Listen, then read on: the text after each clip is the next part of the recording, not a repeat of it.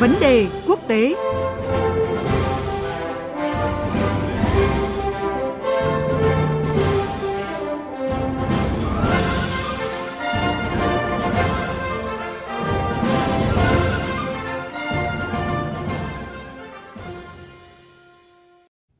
Thưa quý vị và các bạn, sau một thời gian trì hoãn thì Iraq và Mỹ vừa khởi động vòng đàm phán đầu tiên về tương lai của Liên quân quốc tế do Mỹ dẫn đầu tại Iraq, từng bước giảm dần sự hiện diện tiến tới chấm dứt sứ mệnh sau một thập kỷ.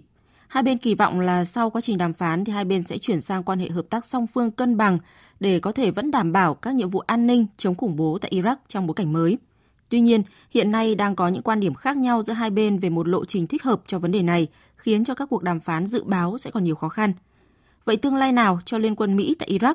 Một khi Mỹ và các đồng minh vắng mặt tại đây thì dự báo an ninh Iraq và khu vực sẽ ra sao? Ngay bây giờ, biên tập viên Phương Hoa có cuộc trao đổi với đại sứ Nguyễn Quang Khai, người theo dõi các vấn đề về Trung Đông để cùng làm rõ vấn đề này. À, vâng ạ, xin chào đại sứ Nguyễn Quang Khai ạ. Xin chào biên tập viên Phương Hoa và quý vị thính giả Đài Tiếng Nói Việt Nam.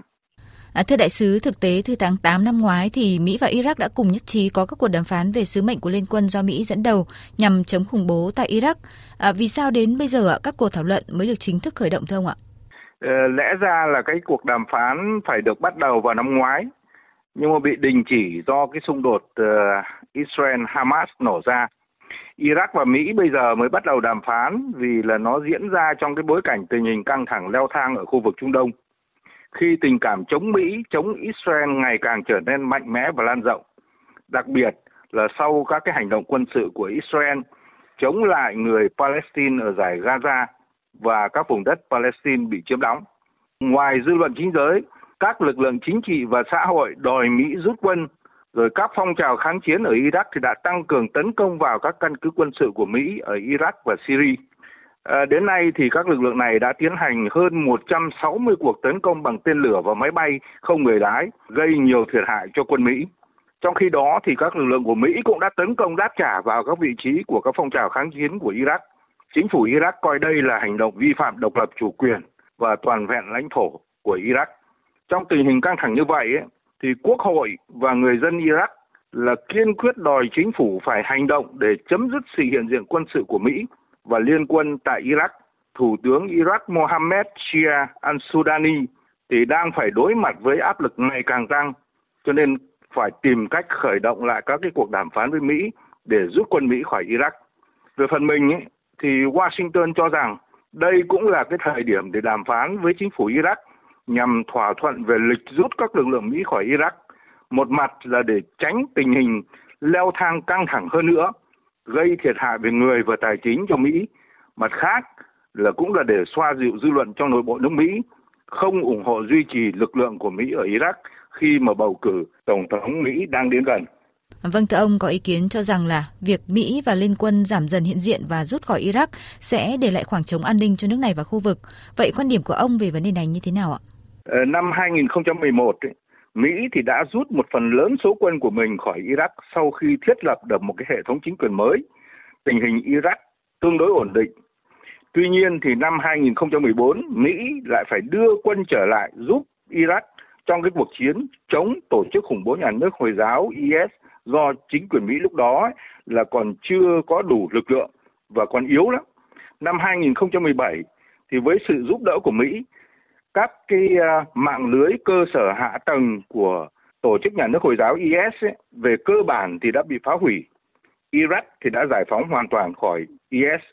Sự hiện diện của liên quân là để đối phó với IS. Giờ này ấy, thì IS đã không còn là cái nguy cơ lớn đối với an ninh của Iraq nữa. Vì vậy, ờ, sự có mặt của quân đội Mỹ ở Iraq là không cần thiết như trước đây nữa.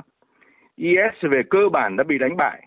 Chính quyền Iraq đã làm chủ đất nước Mặt khác thì có quan hệ tốt với nhiều nước ở khu vực cũng như trên thế giới, thì Iraq hoàn toàn có thể hợp tác với họ trong cái cuộc chiến chống khủng bố.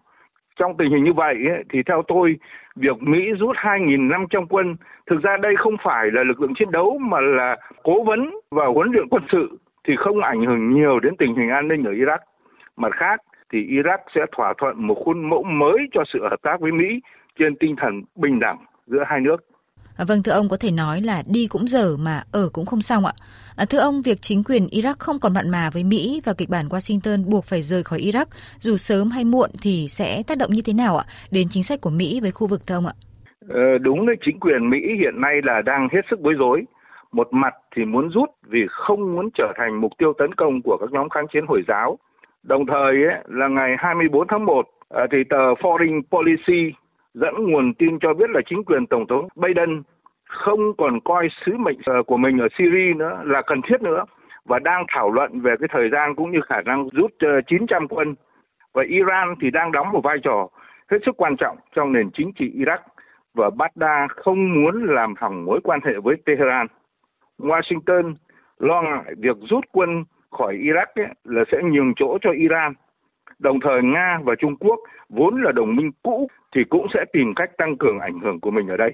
Dù thế nào chăng nữa ấy, thì Mỹ vẫn không thể để lại một cái khoảng trống chiến lược sau khi rút khỏi Iraq như là ở Afghanistan vẫn phải giữ cái sự hiện diện của mình ở mức độ nào đó để mà kiểm soát tình hình ở khu vực, đồng thời để khẳng định cái vị thế cường quốc của mình.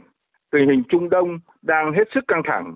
Chính quyền của Tổng thống Joe Biden thì đang xem xét lại các ưu tiên quân sự của mình. Các nhà quan sát chính trị cho rằng là trong tình hình như vậy thì Mỹ vẫn sẽ phải tăng cường sự hiện diện của mình ở Trung Đông để kiểm soát cuộc xung đột ờ, đang bùng phát ở đây. Và nếu bây giờ mà Mỹ rút quân ấy, thì sẽ gây ảnh hưởng bất lợi không chỉ đến danh tiếng của Tổng thống Joe Biden mà còn đối với Mỹ nữa. Washington thì không muốn lặp lại cái sai lầm uh, tương tự ờ, của mình ở Afghanistan. Vì vậy, việc Mỹ quyết định đàm phán với Iraq theo tôi là phục vụ các mục tiêu chính trị là chính và nhằm xoa dịu dư luận trong nước. Đảng Cộng hòa của cựu Tổng thống Donald Trump thì đang tìm cách lợi dụng tình hình này để phục vụ cho cái mục đích riêng của họ trong cái cuộc bầu cử sắp tới. Trong tình hình như vậy thì tôi cho rằng các cái cuộc đàm phán sẽ kéo dài và không thể kết thúc nhanh được. Vâng, cảm ơn đại sứ về cuộc trao đổi này. Thưa quý vị và các bạn, việc Mỹ vắng mặt tại Iraq được cho sẽ khiến cho vai trò và tiếng nói của Mỹ tại Trung Đông giảm đi đáng kể. Trong khi đó thì nếu lộ trình rút quân của Mỹ và đồng minh diễn ra nhanh chóng thì mới có thể giảm được áp lực chính trị lên chính phủ à, của Thủ tướng Iraq khi mà làn sóng quay lưng với Mỹ đang ngày càng dâng cao. Nhưng mà có lẽ lộ trình này thì sẽ còn cần nhiều thời gian để có thể triển khai một cách êm đẹp, đảm bảo lợi ích chiến lược cho cả đôi bên.